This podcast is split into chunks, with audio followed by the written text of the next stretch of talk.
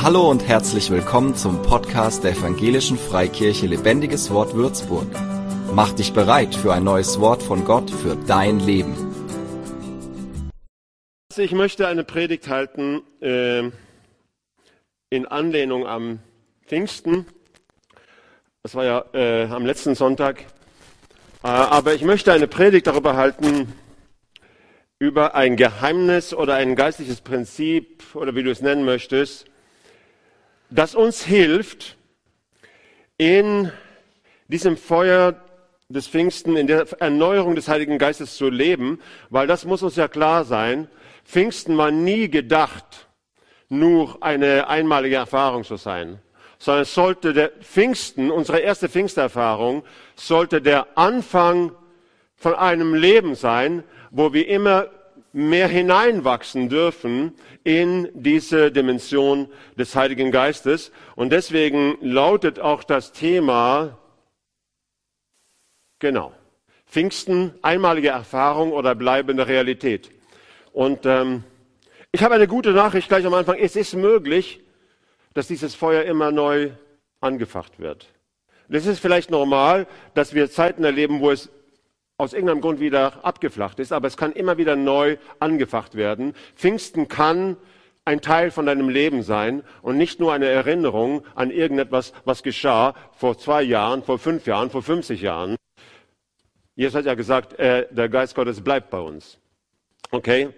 Und Ausgangspunkt für meine Predigt ist eine Erzählung oder eine Begebenheit in dem Alten Testament. Und es ist nicht dasselbe, was man jetzt in Familien oder was wir im Familiengottesdienst hatten. Da hat sehr anschaulich die Steffi über diese Geschichte gesprochen in 1. Könige 17, wo der Prophet Elia von Gott geschickt wurde nach Zachbad.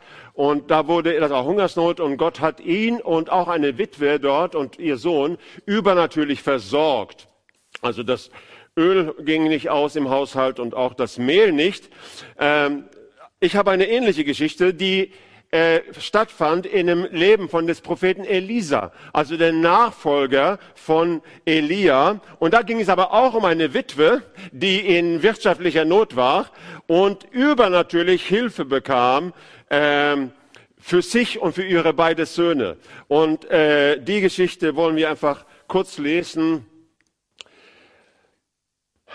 Ist vielleicht nicht ganz unbekannt, aber das ist ja nur gut dann.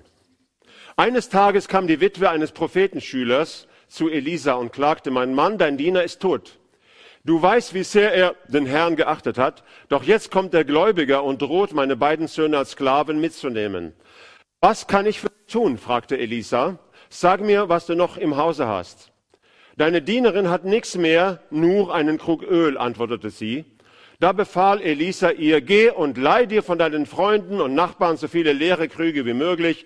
Dann geh mit deinen Söhnen in dein Haus und schließ die Tür hinter euch. Gieß das Öl in die Gefäße und stell sie beiseite, wenn sie voll sind. Sie tat, was er ihr befohlen hatte. Ihre Söhne brachten ihr leere Gefäße und sie füllte eines nach dem anderen. Bald waren alle Behälter bis zum Rand gefüllt. Bring mir noch einen Krug, sagte sie zu einem ihrer Söhne. Es sind keine mehr da, antwortete er.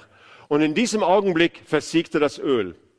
Als sie hinkam und dem Mann Gottes erzählte, was geschehen war, sagte er zu ihr, nun verkauft das Öl und bezahlt eure Schulden und es wird noch genug für dich und deine Söhne zum Leben übrig bleiben. Schon vor mehreren Jahren hat Gott, kann ich wirklich sagen, durch diese Geschichte zu mir gesprochen und hat gesagt, Magne, du musst nie zu wenig Öl haben. Wenn du willst, kannst du immer genug Öl haben. Und er hat gemeint vom Heiligen Geist. Und er hat gesagt, hier in dieser Geschichte findest du das Geheimnis oder ein Hauptgeheimnis. Und es ist sogar sehr logisch, wenn man die Geschichte nachgeht. Die erste Frage, die ich denke, Gott mir dann stellte oder die mir einfach so auffiel, war klar, warum hörte das Öl auf zu fließen? Die Antwort ist nicht, weil es kein Öl mehr gab. Das ist der Punkt. Das Öl hat nicht aufgehört zu fließen, weil kein Öl mehr da war, sondern weil keine leeren Gefäße mehr da waren. Also steht nicht, auf einmal hat das Öl aufgehört zu fließen, sondern als keine leeren Gefäße mehr gefunden werden konnten, dann hörte das Öl auf zu fließen. Okay, und jetzt die zweite Frage. Wenn es so ist, dass das Öl in dieser Geschichte ein Symbol für den Heiligen Geist ist, und das können wir ohne Probleme machen, weil das immer wieder in der Bibel stattfindet, dass der Heilige Geist mit Öl verglichen wird oder symbolisiert darstellt. Wofür stehen dann die leeren Gefäße? Antwort, die leeren Gefäße stehen für unsere Angewiesensein auf den Heiligen Geist, für unsere Hilfsbedürftigkeit dem Geist Gottes gegenüber. Dafür steht es. Das Geheimnis, wovon ich heute spreche, oder das Prinzip, oder die Moral dieser Geschichte, wie auch immer du es nennen möchtest, ist ganz einfach. Der Heilige Geist ist unser Beistand und unser Helfer. Jesus hat gesagt, ich sende euch einen Beistand, der zur Unterstützung herbeigerufene, der Parakletos, der uns hilft, den nächsten Schritt zu gehen und dann den nächsten Schritt, der uns unterstützt und uns beisteht in unserem Leben mit und für Gott hier auf Erden. Der Heilige Geist ist ein Beistand, ein Helfer. Und das ist ganz wichtig. Weil was bedeutet das? Er drängt sich nicht auf. In der Regel nicht. Er will eingeladen werden. Er drängt sich nicht auf. Stattdessen hält er Ausschau, inwieweit unser Leben, dein und mein Leben, dein und mein Lebensstil signalisiert, dass wir seine Hilfe Unterstützung brauchen und wollen. Wenn das der Fall ist, wenn er das sieht, schaltet er sich ein. Das Öl fließt, er schaltet sich ein. Wenn nicht, geht er nicht gleich weg, er verlässt uns nicht, aber er bleibt in Wartestellung, oder ich habe es so auch genannt, Standby-Modus. Mit anderen Worten, hier hast du das Geheimnis. Weil der Heilige Geist ein Helfer ist, ein Beistand ist, kommt er in der Regel nur dort zur Geltung, wo Hilfsbedürftigkeit vorhanden ist oder gelebt wird. So das, was ich empfunden habe damals, was Gott zu mir sagte, Wagner, bist du bereit, darin zu wachsen, dem Geist Gottes gegenüber hilfsbedürftig zu sein? Oder schaffst du es so wunderbar ohne ihn?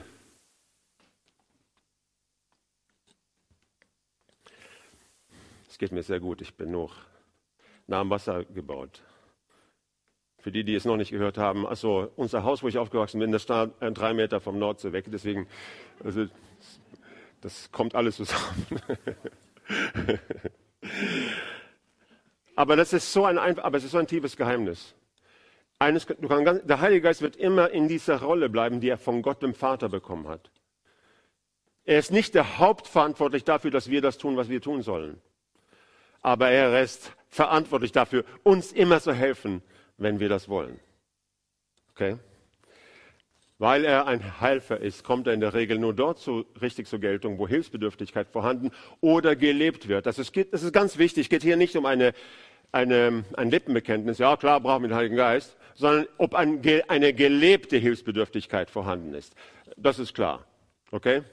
Und dieses Prinzip finden wir an verschiedenen Stellen in der Bibel, nicht nur hier. Wir finden es an verschiedenen Stellen in der Bibel. Und ich nehme nur ein Beispiel mit aus der Bergpredigt, wo, ich glaube, das ist die erste von den Seligpreisungen, wo Jesus sagt, glücklich zu preisen sind die, die arm sind vor Gott. Denn ihnen gehört das Himmelreich. Oder eine andere Übersetzung vom selben Vers, glücklich sind die, die erkennen, dass sie Gott brauchen. Die um den Geist Gottes betteln, denn ihnen wird das Himmelreich geschenkt. Und das ist genau derselbe Gedanke, weil das Reich Gottes im Heiligen Geist, das geht ja zusammen. Jesus hat ja gesagt, wenn ich durch den Geist Gottes die Dämonen austreibe, dann ist das Reich Gottes zu euch gekommen. So da, wo der Geist Gottes fließt und sich bewegt, ist Reich Gottes. Okay? Deswegen hier finden wir genau denselben Gedanken. Arm im Geist bedeutet eben natürlich nicht, dass man wenig vom Heiligen Geist hat und auch nicht, dass man nicht ganz so helle ist, sondern es bedeutet, dass man sich bewusst ist, wie sehr man den Geist Gottes braucht Und über die Armen im Geist sagt Jesus, dass das Reich Gottes ihnen gehört. Und ja, das Reich Gottes hat sehr viel mit Fülle des Geistes zu tun. Steht ja auch in Römerbrief Kapitel 14. Das Reich Gottes besteht nicht in Essen und Trinken, sondern Friede, Gerechtigkeit und Freude im Heiligen Geist. Also, da ist das Reich Gottes im Heiligen Geist. Und jetzt nehme ich nicht die Zeit dafür, Bibelstellen zu lesen mit euch, die das bestätigen. Aber wir finden auch in der Bibel immer wieder bestätigt an verschiedenen Stellen den Zusammenhang zwischen Mangel an Geistesfülle und einem selbstzufriedenen Lebensstil, wo man meint, auch so zurechtzukommen. Das findet man auch. Also Laodicea, also das war eine Gemeinde von den Sendschreiben, also in Kleinasien damals, wo die meinten, die waren total reich. Wir sind reich, uns fehlt gar nichts, alles ist wunderbar. Und das sagt Gott, du weißt gar nicht, wie arm du bist. Na? Das war eine Sattheit, eine Selbstzufriedenheit, die eine Blockade dafür war, dass der Geist Gottes dort so richtig wirken konnte. Also das war das Gegenteil von Hilfsbedürftigkeit. Also ich denke, ich habe diesen Punkt, diesen Zusammenhang klar genug unterstrichen. Und deswegen, ich möchte jetzt einfach mit euch ein paar Gedanken teilen, wie sieht das aus, gelebte Hilfsbedürftigkeit dem Geist Gottes gegenüber. Und ich bilde mir nicht ein, dass ich alles dazu sagen kann, aber ich möchte 4 konkrete Arten und Weisen nennen, wie wir leere Gefäße sammeln. Jetzt könnte ich mich von Steffi inspirieren lassen. Sie hat so schön interaktiv mit den Kids hier und sagt, hey, wollt ihr das auch? Und jetzt könnte ich sagen, hey, wollt ihr leere Gefäße sammeln? Wer will leere Gefäße sammeln? Ihr braucht nichts, ja, aber ich finde das wunderbar. Sind einige ganz hungrig hier. Wie können wir leere Gefäße sammeln? Wie lebt man Hilfsbedürftigkeit? Und der Geist Gottes hat es mir so deutlich gemacht. Es geht um gelebte Hilfsbedürftigkeit. Nicht eine theoretische, nicht eine mental zugestimmte, sondern im Leben gelebte Hilfsbedürftigkeit vom Heiligen Geist. Ich werde echt inspiriert hier. Okay. Ich nenne 4 konkrete Arten und Weisen, wie wir das tun. Wertschätzung für die Gegenwart Gottes leben. Gut, das braucht wahrscheinlich eine gewisse Erklärung, aber es ist nicht kompliziert. Wertschätzung für die Gegenwart Gottes leben, das ist eine Art und Weise, wie wir leere Gefäße sammeln, wie wir Hilfsbedürftigkeit Gott gegenüber und dem Geist Gottes gegenüber signalisieren, leben und zum Ausdruck bringen. Wie tut man das? Wertschätzung für die Gegenwart Gottes leben. Dadurch, dass wir nicht an ihm vorbeileben, dadurch, dass wir nicht so mit allen möglichen anderen Sachen beschäftigt sind, dass wir für ihn überhaupt keine Zeit mehr haben. Wenn die Gegenwart Gottes und die Gemeinschaft mit ihm in unserem Leben einen echten Stellenwert haben, dann ist das eine Art, leere Gefäße zu sammeln. Na, wenn es uns nicht egal ist, ob wir Beziehung zu Gott pflegen oder nicht. Wenn die Gemeinschaft mit Gott, wenn die Gegenwart Gottes aufzusuchen, mit ihm irgendwo zu kommunizieren, für ihn Zeit zu haben, ihm Aufmerksamkeit zu geben. Wenn das nicht uns egal ist, sondern etwas, was in unserem Leben angefangen hat zu wachsen und wo wir sagen, ey, das ist mir echt wichtig, dann ist das eine Art, wenn das mir ein Bedürfnis ist, dann ist das eine Art und Weise, leere Gefäße zu sammeln. Dann trinkst du vom Heiligen Geist. Warum ist das so? Weil wir dadurch zum Ausdruck bringen, dass wir ihn brauchen. Hilfsbedürftigkeit. Na, also wofür ich Zeit nehme, was ich Priorität gebe, das drückt ja aus, welchen Stellenwert es für mich hat und wie sehr ich das brauche. Also warum ist es diesen Zusammenhang, dass Wertschätzung für die Gegenwart Gottes etwas, das damit zu tun hat, leere Gefäße zu sammeln? Weil wir dadurch zum Ausdruck bringen, dass wir ihn brauchen. Und umgekehrt gilt es auch, das ist ja liegt ja auf der Hand. Wenn wir an Gott und an seiner Gegenwart mehr oder weniger vorbeileben, dann ist das indirekt ein Ausdruck dafür, dass wir meinen, auch ohne ihn ganz gut zurechtzukommen. Keine Hilfsbedürftigkeit. Also ist es begrenzt, was der Geist Gottes machen kann. Na? Das ist ja dieser Spruch von Luther, ich glaube, Ben hat es mal hier gehabt, also wo er gesagt hat, an den Tagen, wo ich besonders viel zu tun habe, dann muss ich extra Zeit für Gott haben, weil dann brauche ich ihn umso mehr. Ne? Das drückt einfach diesen Gedanken aus, ob wir Zeit für Gott haben oder nicht, ob wir ihm Aufmerksamkeit geben oder nicht, wenn wir ihnen einen echten Raum in unserem Leben geben oder nicht, das drückt aus, wie sehr wir meinen, dass wir ihn brauchen. Und das ist eine Art und Weise, leere Gefäße zu sammeln. Und klar, es geht hier nicht um Leistungsdenken, sondern darum, es zu lernen und zu üben, Gott einfach echte Aufmerksamkeit zu geben. Und das Schöne ist, das ist das Schöne, also wenn du das Wort Gottes predigst, es gibt immer wieder gute Nachricht. Das Schöne ist, je mehr wir von seiner Gegenwart schmecken, je mehr wächst der Appetit. Die Bibel sagt, schmecket und sehet, wie freundlich der Herr ist. Ganz ehrlich, je mehr du dich auf Gott einlässt, je mehr du von seiner Gegenwart schmeckst, je mehr wird es dir ein Bedürfnis zu trinken von dieser Quelle, die nie ausgeht und wo kein bitterer Nachgeschmack da ist. Es gibt so viele andere Quellen, wo wir vielleicht ab und zu trinken und denken, ja, das war vielleicht ein bisschen schöner, aber man merkt, das war doch nichts. Aber der Geist Gottes enttäuscht never. Amen. Und eine Person in der Bibel, die diese Wertschätzung für die Gegenwart Gottes besonders stark zum Ausdruck gebracht hat und gelebt hat, werdet ihr wahrscheinlich sehr schnell darauf kommen, ist der König David. Die Gegenwart Gottes war ihm kostbarer als die Königswürde. Also da bin ich mir ganz sicher, das ist theologisch einwandfrei. Wenn man liest die Geschichte von David, für ihn war nicht das höchste Ziel, König von Israel zu werden. Er wusste, Gott hat mich dazu berufen und deswegen war er auch darauf ausgerichtet. Aber sein Herzschlag, bevor er gesalbt wurde zum König, war, mit Gott zusammen zu sein. Und man findet in den Psalmen, das ist wirklich ein Psalm von David. Ich habe ab und zu früher manchmal gesagt, und David sagt in einem Psalm, und da habe ich nachgeschaut, der Psalm war gar nicht von ihm geschrieben. Es gibt ja auch andere, aber das ist wirklich ein Psalm von David, wo er sagt, eines habe ich vom Herrn erbeten. Merkt euch dieses Brennen, diese Einseitigkeit. Eines habe ich vom Herrn erbeten. Das ist mein tiefster Wunsch, alle Tage meines Lebens im Haus des Herrn zu wohnen, um die Freundlichkeit des Herrn zu sehen und über ihn nachzudenken dort in seinem Heiligtum. Vielleicht denkt ihr, ja, das klingt ein bisschen, nein, das ist nicht langweilig. Da pulsiert das Leben. Da entsteht Kreativität. Da werden Dinge geboren. Dort lohnt es sich zu sein. Okay, also, wir sammeln leere Gefäße dadurch, dass wir es üben, einfach Zeit für die Gegenwart Gottes zu haben. Okay? Zweiter Weg. Dadurch, dass wir lernen, Masken abzulegen. Ich meine jetzt, auf den Punkt habe ich mich ein bisschen gefreut, ehrlich gesagt. Aber ich werde mich jetzt nicht gleich mit der bayerischen Staatsregierung anlegen. Und ist auch vernünftig, solange die das sagen, dann sollen wir auch die Maske anhaben, aber keine Sekunde länger, aus meiner Sicht. Aber jetzt lassen wir das Thema. Darf ich euch etwas bekennen? Ich habe gestern Abend Finale Champions League gesehen. Ganz legal. Ganz legal. Und es war so eine Wohltat, Menschen im Publikum zu sehen. Boah, das war wie frische Luft, also für mich.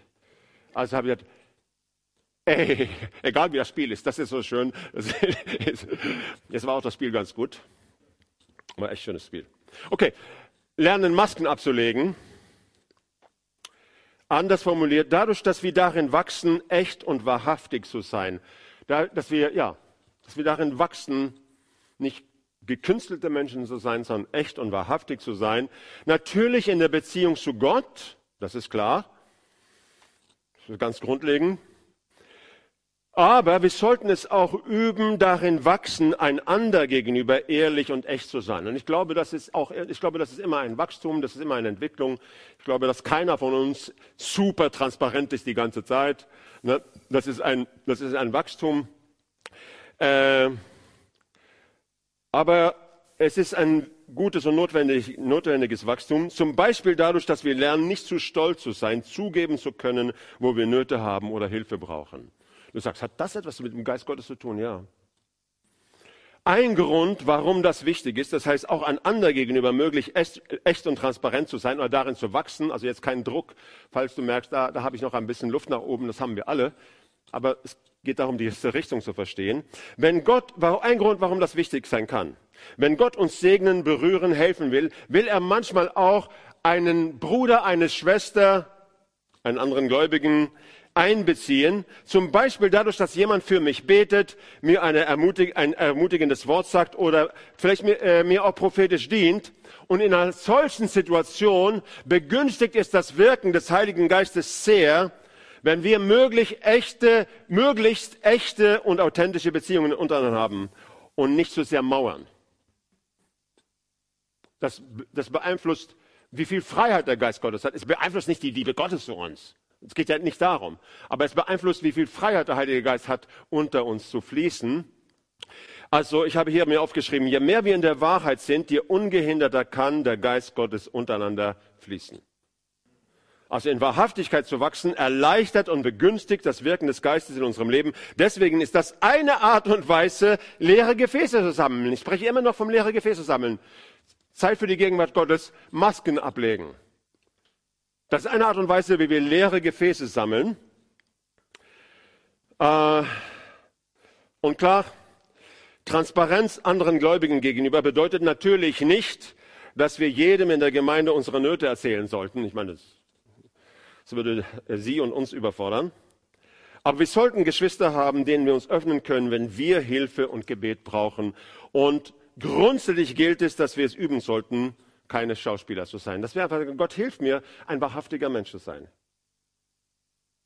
Amen. Okay.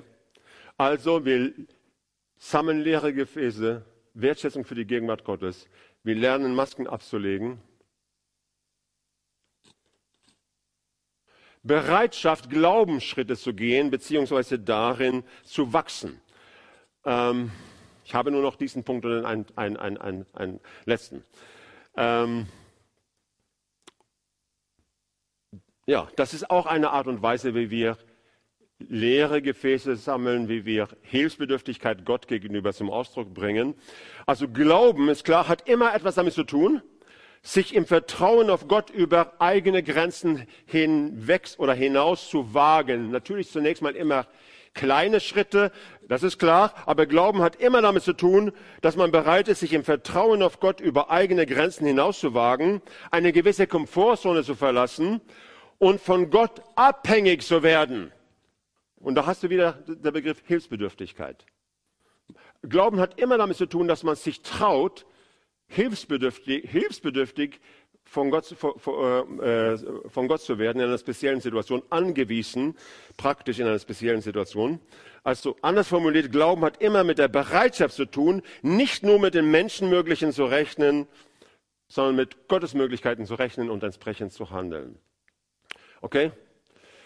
Tolles Beispiel, wo Petrus auf dem Wasser ging. Ich meine, klar ist das ein dramatisches Beispiel und wir müssen uns ja nicht mit ihm vergleichen. Aber das drückt dieses Prinzip so gut aus. Er war bereit, weil Jesus zu ihm gesprochen hatte, einen Schritt zu machen. Und er fing an, auf dem Wasser zu gehen, hat erlebt, das Wort Gottes hat ihn getragen. Solange wir nur im Berechenbaren oder im Menschenmöglichen verharren, ist es eigentlich nicht Glauben, dann ist es Berechnung. So, ne, das ist einfach, was wir da verstehen müssen. Und jetzt die Frage natürlich, was hat das mit dem Heiligen Geist zu tun? Was hat das mit dem Heiligen Geist zu tun? Folgendes. Ich denke, es liegt eigentlich auf der Hand. Die Dimension des Heiligen Geistes ist immer größer als unsere rein menschliche Dimension. Der Geist Gottes bleibt nie nur im Menschenmöglichen. Not possible. Er bleibt nie nur im Menschenmöglichen. Ja? Deswegen, wer mit ihm Dinge erleben will, muss ab und zu bereit sein, über die eigenen Grenzen hinauszugehen. Das heißt, wenn auch zunächst in kleinen Schritten, aber Glaubensschritte zu gehen. Ohne gewisse Glaubensschritte kommen wir nicht so gut in Zusammenarbeit mit dem Heiligen Geist. Ja, das ist ein ganz konkreter Punkt, wie wir leere Gefäße sammeln können. Und das Schöne ist auch, wir brauchen keine Glaubenshelden zu sein, Gott sei Dank.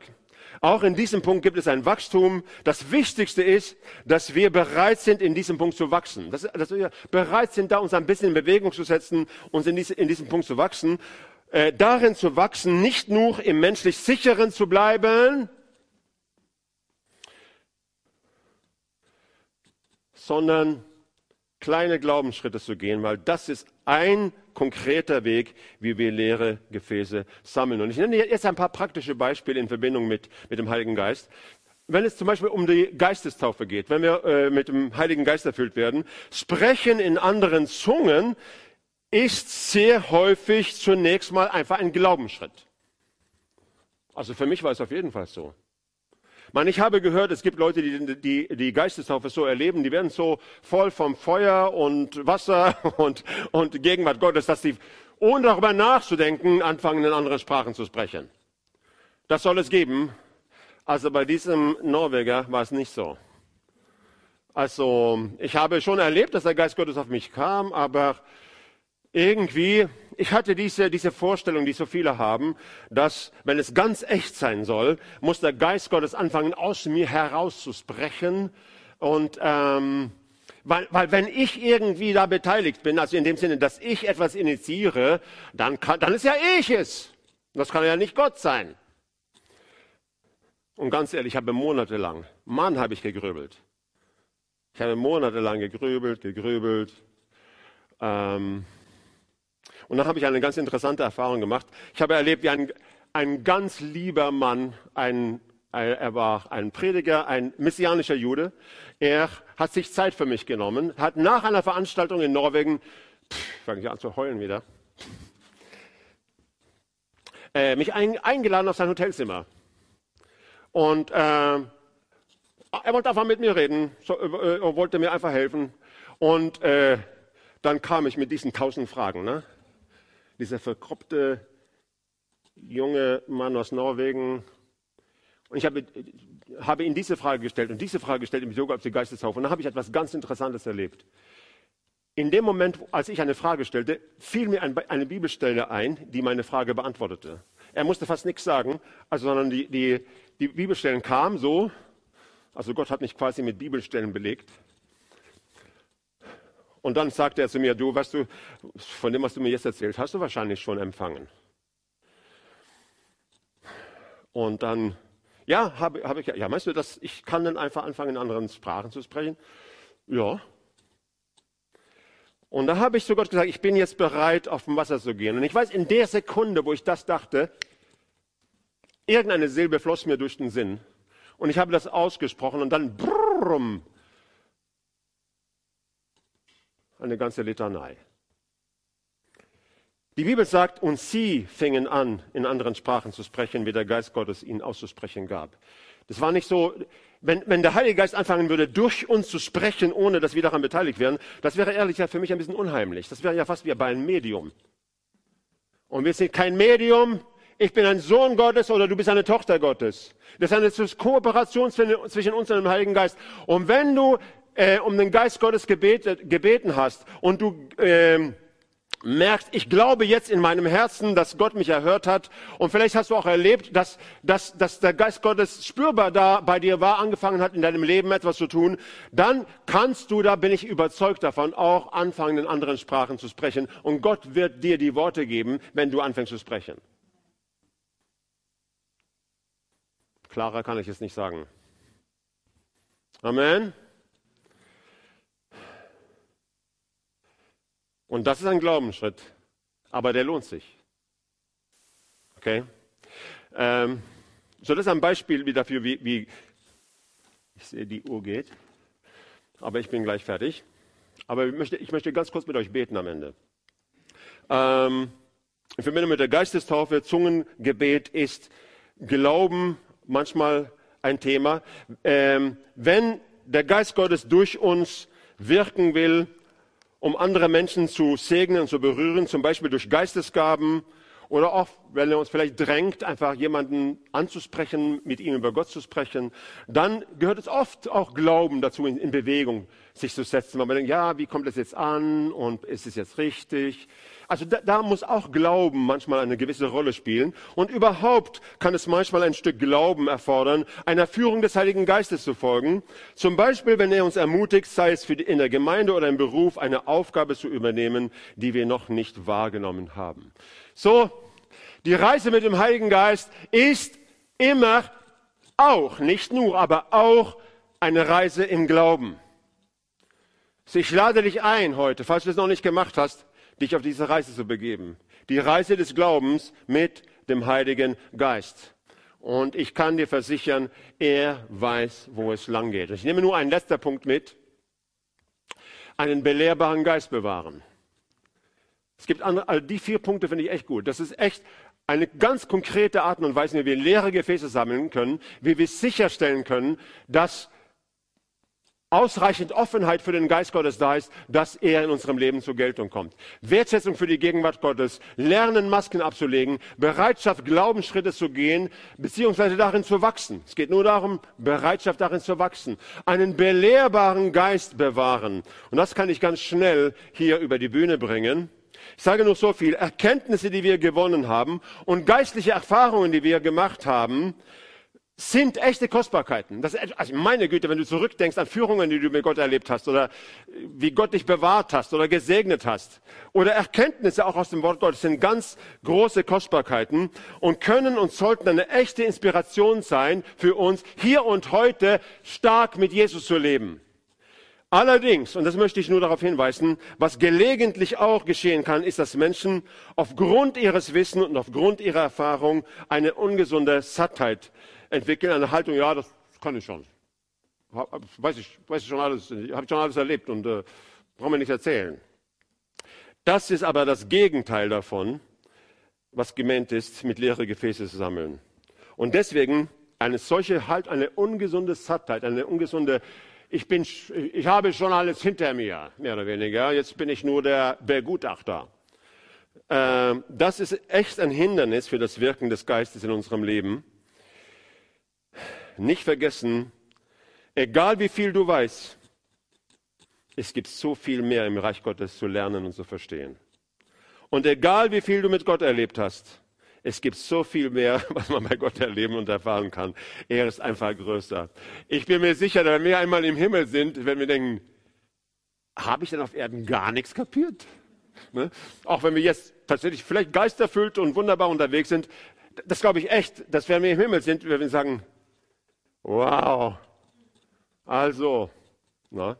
Also bitte nicht eine ungesunde Sattheit entwickeln. Und wenn du viel Erkenntnis gewonnen hast und wenn du viele gute Erfahrungen mit Gott gemacht hast, und das ist ja oft so, wenn wir lange mit Gott gelebt haben, sei dankbar dafür, aber lass es eine Inspiration für dich sein, heute, hier und jetzt stark mit Jesus zu leben und nicht nur einer zu sein, der sagt, ja, ich weiß schon alles. Okay? Natürlich bedeutet es nicht, ein belehrbares Herz zu bewahren, bedeutet nicht, dass wir Neues oder Unbekanntes durch die Bank immer einfach so unkritisch und ungeprüft annehmen. Aber wir sollten auch nicht zu stolz sein, Neues zu lernen oder zu erfahren. Und ich finde, es gibt ein schönes Beispiel in der Apostelgeschichte. Da ist der Apostel Paulus auf seiner zweiten Missionsreise unterwegs in Mazedonien. Und er war gerade in Thessalonich gewesen. Da waren die Juden, da haben... ihn mehr oder weniger aus der Stadt getrieben. Also die wollten nichts wissen vom Evangelium. Und dann kam er nach Beröa. Und dann heißt es, die Juden in Beröa aber waren unvoreingenommener als die in Thessalonich. Sie nahmen die Botschaft bereitwillig auf und studierten täglich die Heiligen Schriften, um zu sehen, ob das, was Paulus lehrte, wirklich zutraf. Ich fand, das ist so eine perfekte Mischung. Die haben nicht gesagt, ja, alles, was neu ist, muss automatisch gut sein. Aber die haben gesagt, wir bilden uns nicht ein, dass wir die Weisheit mit Löffeln gefressen haben. Jetzt wollen wir in die Bibel reinschauen, jetzt wollen wir mit Gott darüber reden, was Sache ist. Das ist die richtige Haltung, die wir haben können. Und wenn wir so verfahren, dann verfahren wir gut. Okay? Also so der Grundgedanke dieser Predigt, glaube ich, ist klar. Es ist möglich, im Strom des Geistes zu bleiben. Und dafür ist von unserer Seite auch keine Kraftanstrengung erforderlich. Also die Sorge kannst du mal weglassen. Aber es ist wichtig, dass wir leere Gefäße haben. Das heißt, im Geist Gottes gegenüber eine gelebte Hilfsbedürftigkeit praktizieren.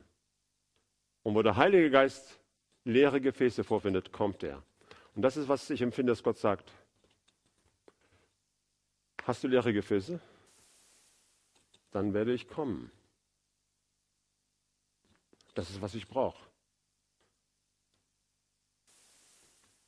Wir brauchen auch nicht zu betteln und alle hinbeizuschreien oder quasi mit Gewalt.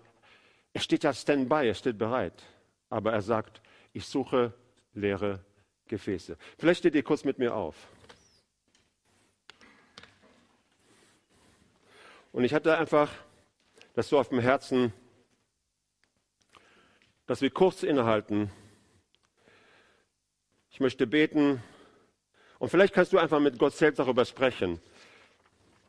Einfach dafür offen sein, dass du sagst, Gott, gibt es Bereiche in meinem Leben, wo ich darin wachsen soll, wachsen darf, Hilfsbedürftigkeit dem Geist Gottes gegenüber zu leben.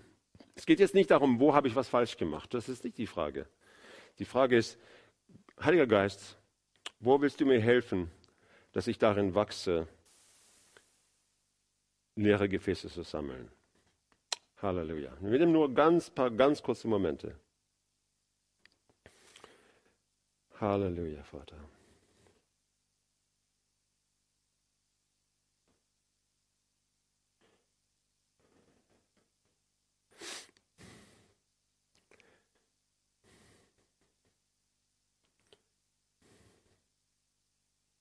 Geist Gottes, ich lade dich einfach ein, dass du kommst und dass du dieses Wort, was du mir vor Jahren schon gegeben hast, dass du es für uns lebendig machst.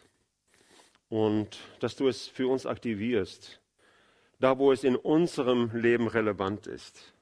Herr, wir wollen nicht in uns selber suchen nach Punkten, wo wir sozusagen etwas nicht richtig gemacht haben, darum geht es nicht, sondern wo du uns ermutigen möchtest, sozusagen, hey, da kannst du noch ein bisschen mehr leere Gefäße sammeln, da darfst du darin wachsen, dir vom Heiligen Geist helfen zu lassen. Weil das ist, was er möchte. Und so bitte ich jetzt um diese Hilfe, Heiliger Geist, dass du Menschen, jeder von uns, da wo wir stehen, dass du uns inspirierst und erinnerst, uns Glauben dafür schenkst, Bereiche, wo wir darin wachsen dürfen, noch mehr auf dich angewiesen zu sein. Und danke, dass du immer kommst und immer dein Werk tust und dass wir nie hungrig bleiben müssen, sondern dass wir immer wieder neu trinken und essen können. Amen. Amen. Für mehr Infos besuche uns auf Facebook unter lebendigeswort.de oder einfach persönlich im Sonntagsgottesdienst.